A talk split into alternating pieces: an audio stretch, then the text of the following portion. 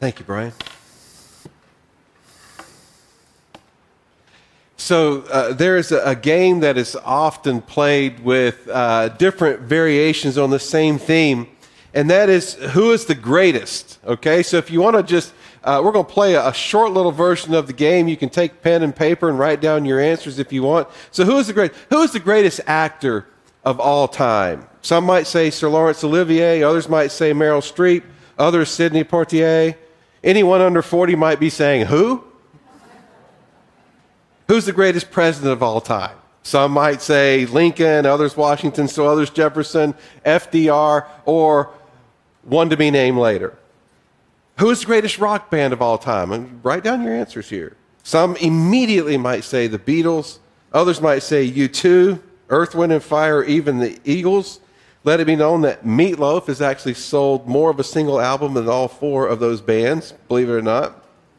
Then others in, in our midst might say, Rock Schmock, give me Duke Ellington or Benny Goodwin. And then Goodman. And then who's the greatest athlete? That one comes up a lot. Muhammad Ali said he was, but it helps if other people nominate you. Michael Jordan, maybe. Alex Ovechkin would get the vote here in the DMV, or Cristiano Ronaldo, or Jackie Joyner Kersee. The list goes on and on. Okay, Everybody write down their answers or your thoughts in your mind? Okay, now let me give you the right answers. No, I'm kidding. It's impossible to do that because this game is so subjective. It's subjective and it's weighted by our own experiences and our own uh, preferences. However, what I find really interesting is when it comes to what it means to be a follower of Jesus, someone who is moving and going and seeking the heart of God, Jesus played the how to be great game, at least his version of it. And it has stood the test of time as far as his kingdom and the pursuit of his kingdom goes. So this morning we continue our series called A Beautiful Life, Jesus. And in this series, we've been taking a look at the life of Jesus and what it means to be a disciple of Jesus through the eyes of Mark, the gospel writer. Now, over the last few weeks, we've been looking at what it means to live a, a faith forward life, sort of characteristics of a disciple of Jesus who is following in faith. And so let me invite you to turn or launch your Bibles to Mark chapter 9, Mark chapter 9, verses 30 through 41. And we're going to see that Jesus dealt with sort of some nuggets of wisdom, if you will, and, and three of them. And right in the middle is this who is the greatest game. Let's review a little bit. This section of Mark starts off with a mountaintop experience for Jesus known as the Transfiguration. We looked at that a few weeks ago. He takes Peter, James, and John up on a high mountain, and there all of a sudden Jesus is transfigured, and they're able to see him in all of his glory. He's there having a little chat with Moses and Elijah. And we know from Luke's gospel that as they have this little chat, they begin talking about the mission that was ahead of Jesus, known as his departure. In other words, he was going to go to the cross and die for the sins of the world. A cloud surrounds them all, and then the voice of God says, This is my son whom I love. Listen to him. So, in this episode, we see the mission and the identity of Jesus being affirmed. And as we pursue a faith forward life, we learn that, first of all, there's no glory without suffering. We learn that Jesus may, may, must be worshiped in all that we do, and that faith forward living starts by listening to the Word of God there in the cloud, that we should listen to Jesus. And then next week, we saw that Jesus and his inner circle there, Peter, James, and John, they started to descend down off the mountain.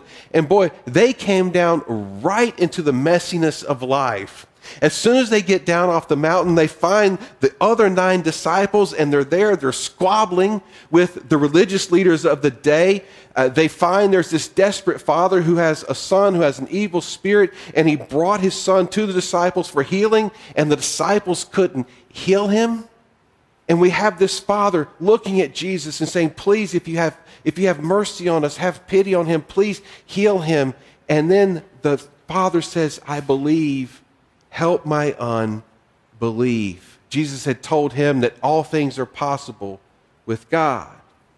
we learn from this episode that faith means that indeed we say with God all things are possible. We believe that God will do that which is according to his good and perfect will. And we learn that if we have a struggling and a wobbling faith, that we can ask God for faith.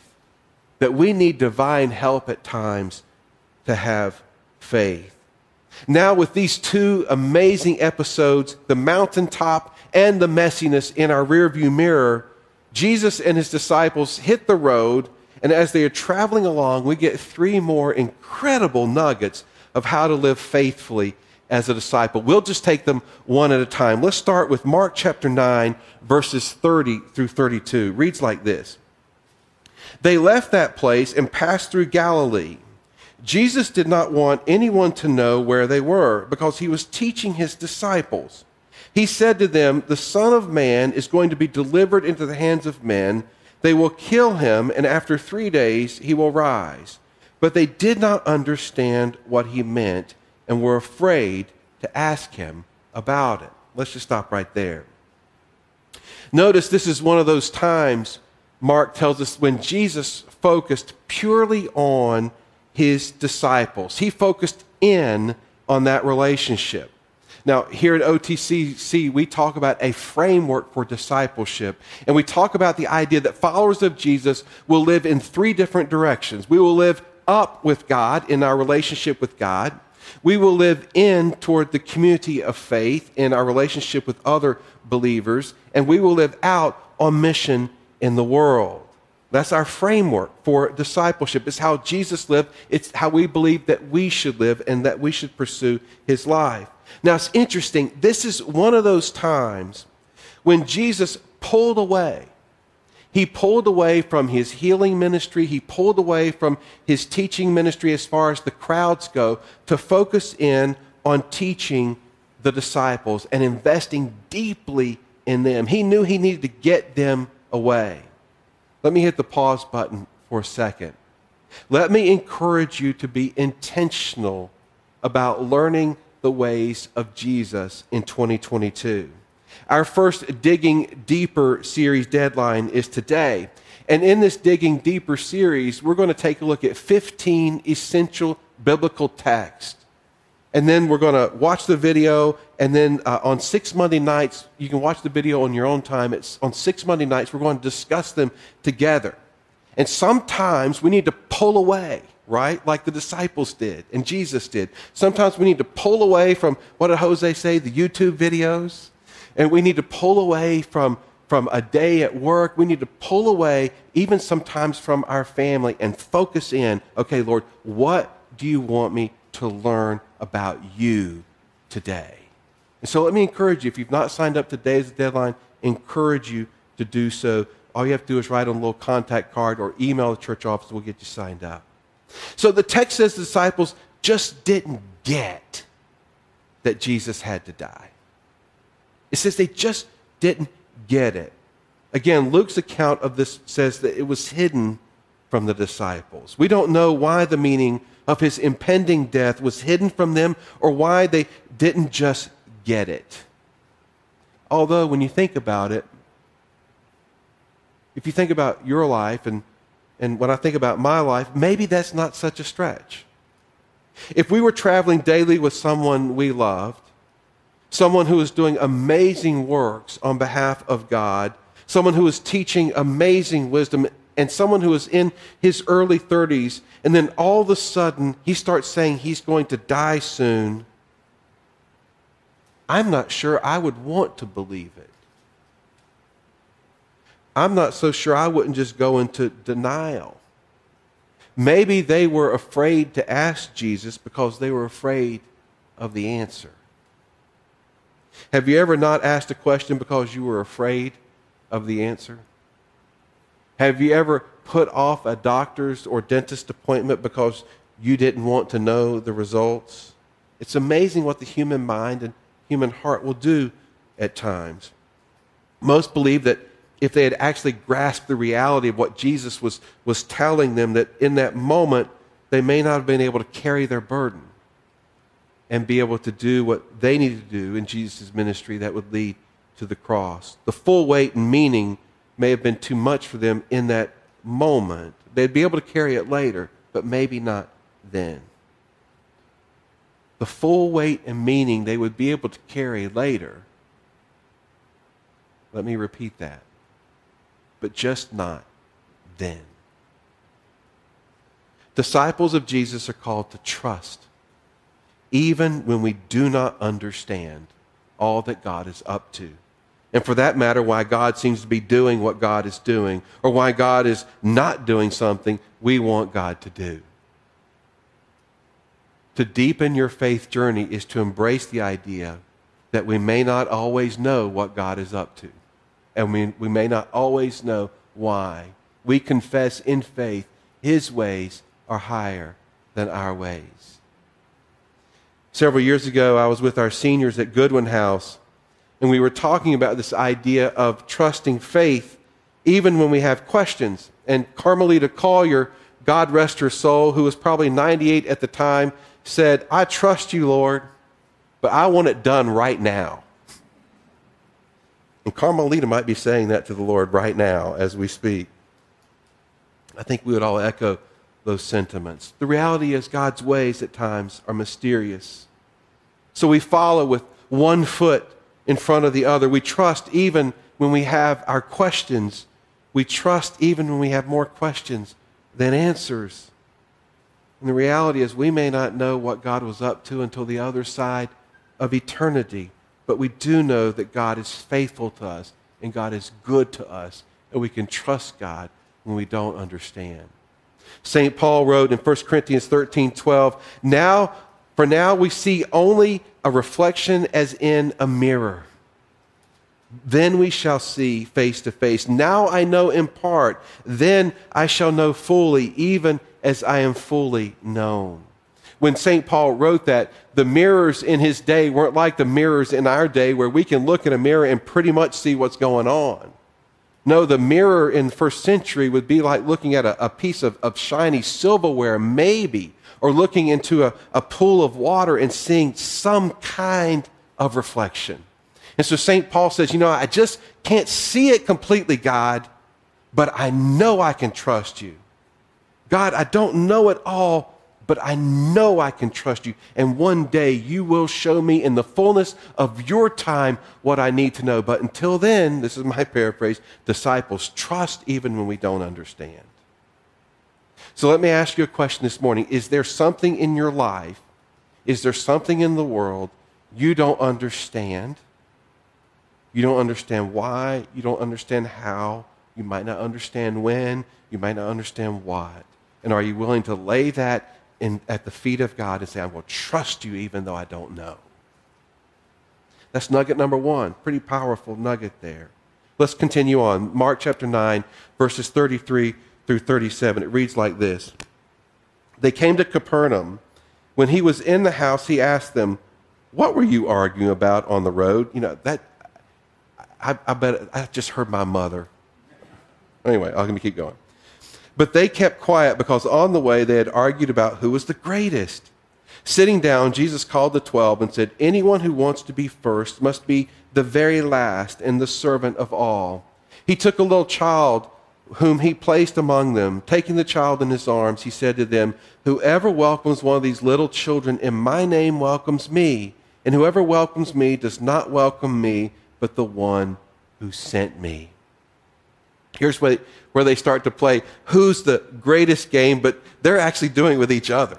You know, they're getting competitive with each other. And remember, this is after Jesus took the, the inner circle, Peter, James, and John, up the high mountain, and it's after the other disciples were unable to heal a man's son. So it's interesting they start saying, okay, who's really the, the greatest here? We see even in the work of God, we see typical human emotions of jealousy prestige and a competitive streak. A freebie here when men feel incompetent and ignorant, they often argue and compete with one another. That's something you can see from there. Jesus says, Hey, what are you arguing about? What are you arguing about? He asked them. He knew. But he wanted them to confess. He knew, but he wanted them to tell him. Have you ever had something you didn't want to tell Jesus? Something maybe you didn't want to face up to?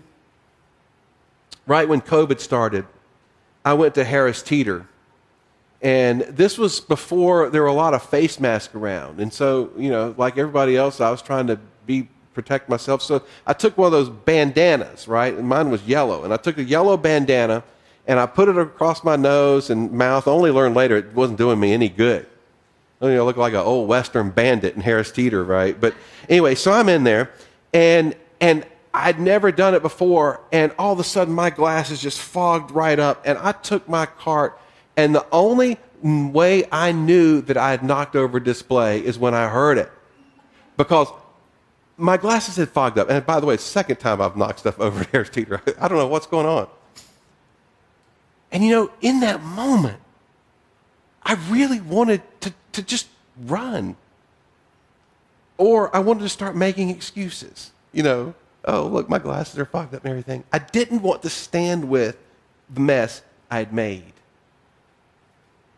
And maybe that's what was going on with the disciples. They didn't want to stand with the argument that they were arguing about in front of Jesus.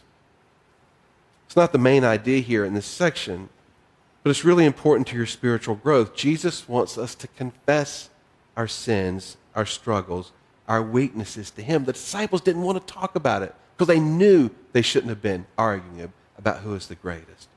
Oh, back to the story. Jesus tells them if you want to be the first or greatest, then you must be willing to be last and a servant of all and he calls the child over. Children in those days did not quite hold the prestige and position that children hold in our culture. Some argue in our culture we've become child centric and parents allow too much of their life to revolve around their children.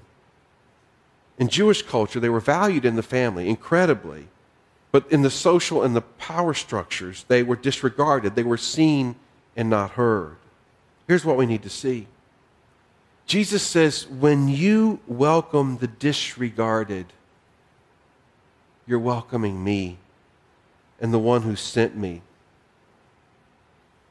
If you disregard the disregarded, then you've not embraced what it really means to follow after me.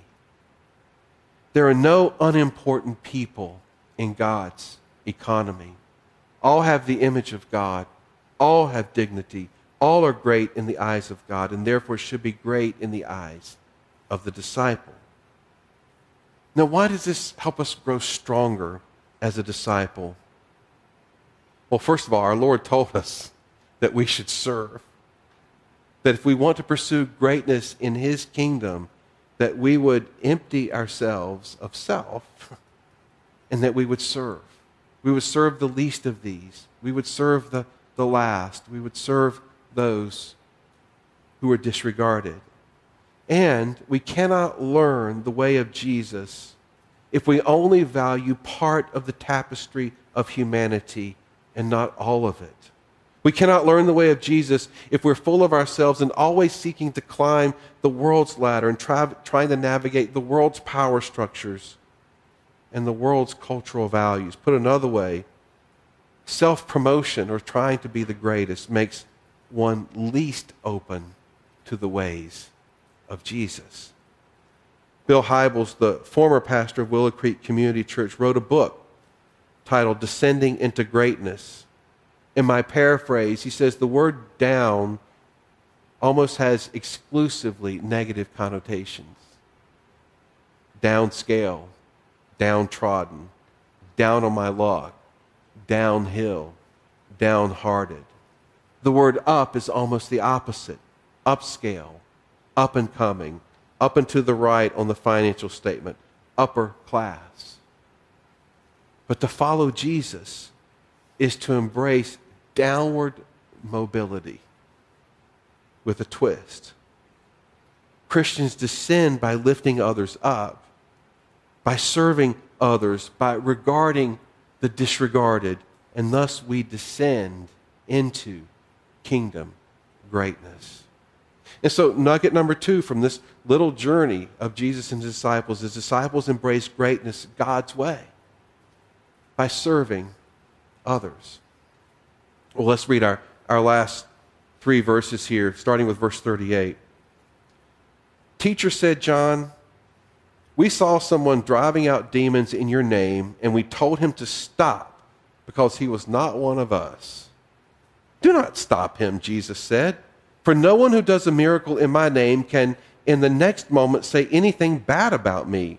For whoever is not against us is for us. Truly I tell you, anyone who gives you a cup of water in my name because you belong to the Messiah will certainly not lose their reward.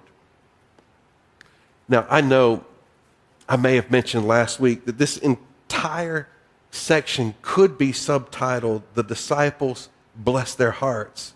They just keep stumbling.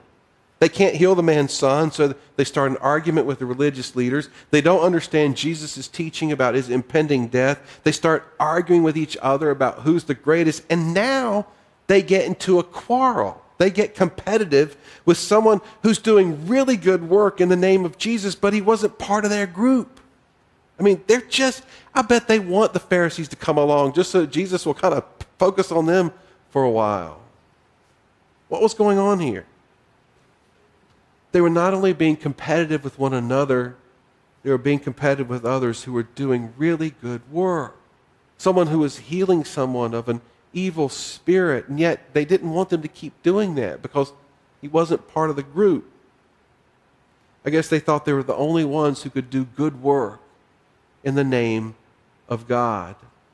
This reminds us that the Lord works in a variety of ways and through many different people. Jesus said, Hey, they're not working against us. Let's take that when they're for us. Remember, Mark is written in a time of persecution. If someone's not against you, they're for you in a very real way. I am so glad here at OTCC we are not competitive with other churches. We know that we need all churches pulling in the same direction and sharing the love of Jesus here in the D.C. area. Last week I was so moved when Pastor Brian spent time praying for other churches here in Old Town and around the region. This is why we pray for other churches, why we partner with others, even though we may not disagree, even though we may not agree on finer points of doctrine, and they're from different denominational heritages. We don't believe Jesus came to plant a denominational flag. He came to redeem the world, and he uses his church as his hands and feet. We're so grateful for the work that John and those guys do at Casa Chirilagua. We're here to work together and see people's lives change. This past week, I had the privilege of teaching a Bible study at, at Christ House, which is a, a program run by Catholic Charities for, for men who had been incarcerated or in recovery. We didn't sit around the table and talk about Catholic this or Baptist that. We talked about Jesus. We also value working with other groups in our community that are doing good work, even though these group, groups aren't churches or even explicitly Christ, Christian groups. We have seven AA groups, seven recovery groups that meet right here in this facility. And we are grateful for the good work that God is doing, healing people through those organizations. Together We Bake does great work in our community, empowering women in need of a second chance through the early stages of the work we're doing to establish the common good. I've heard the incredible stories of nonprofits in our community who are working to feed the hungry and to mentor students. Nonprofits that advocate for women who have struggled with cancer. God is doing good work inside and outside of the church. Our God is so much bigger than any one church. God uses all sorts for his ways and means. So, nugget number three disciples value and bless the good work of others. And let me just add a little line to that. And we're willing to partner with others to see the good work of God moving forward. Three nuggets of wisdom and what it means to be a disciple of Jesus. I invite you this morning to trust Jesus even when you don't understand what he's doing. Even when you don't understand, hang on to him. I invite you to embrace what it means to deny yourself, to lift others up, and to pursue greatness God's way. I invite you to see God at work both inside and outside of his church. Let that lift your heart. Be blessed by what God is doing all around us. And let's join in with the good work that God is doing. May we all live and continue to live in this faith forward journey. Let's pray together. God, thank you so much for the way that you continue to just teach us through your word. And Lord, for the opportunity to trust you, even when we don't have all the answers. God, there, there are parts of your scripture, Lord, that sometimes we, we just lift up and say, God, we just ask you to reveal in the fullness of your time that which you want us to know. And then, Lord, there's just parts of your scripture that is just so crystal clear. Like what you want us and how you want us to see your world and to lift others up. And that, Lord, if we want to be great in yours, your eyes, that we will regard the disregarded. We will look for the least in our world and lift them up and, and serve. Lord, we thank you for that. And God, we thank you for the way that you're working inside and outside of your church, in your community, and your world. Lord, continue to give us fresh eyes to see your movement and what you're doing. We thank you for the privilege of being your disciples. Now bless us, strengthen our faith, encourage our hearts as we leave this place today to serve on mission with you. In Christ's name we pray. Amen. Now, Brian and Amy are going to come and lead us in our closing song. I invite you to stand.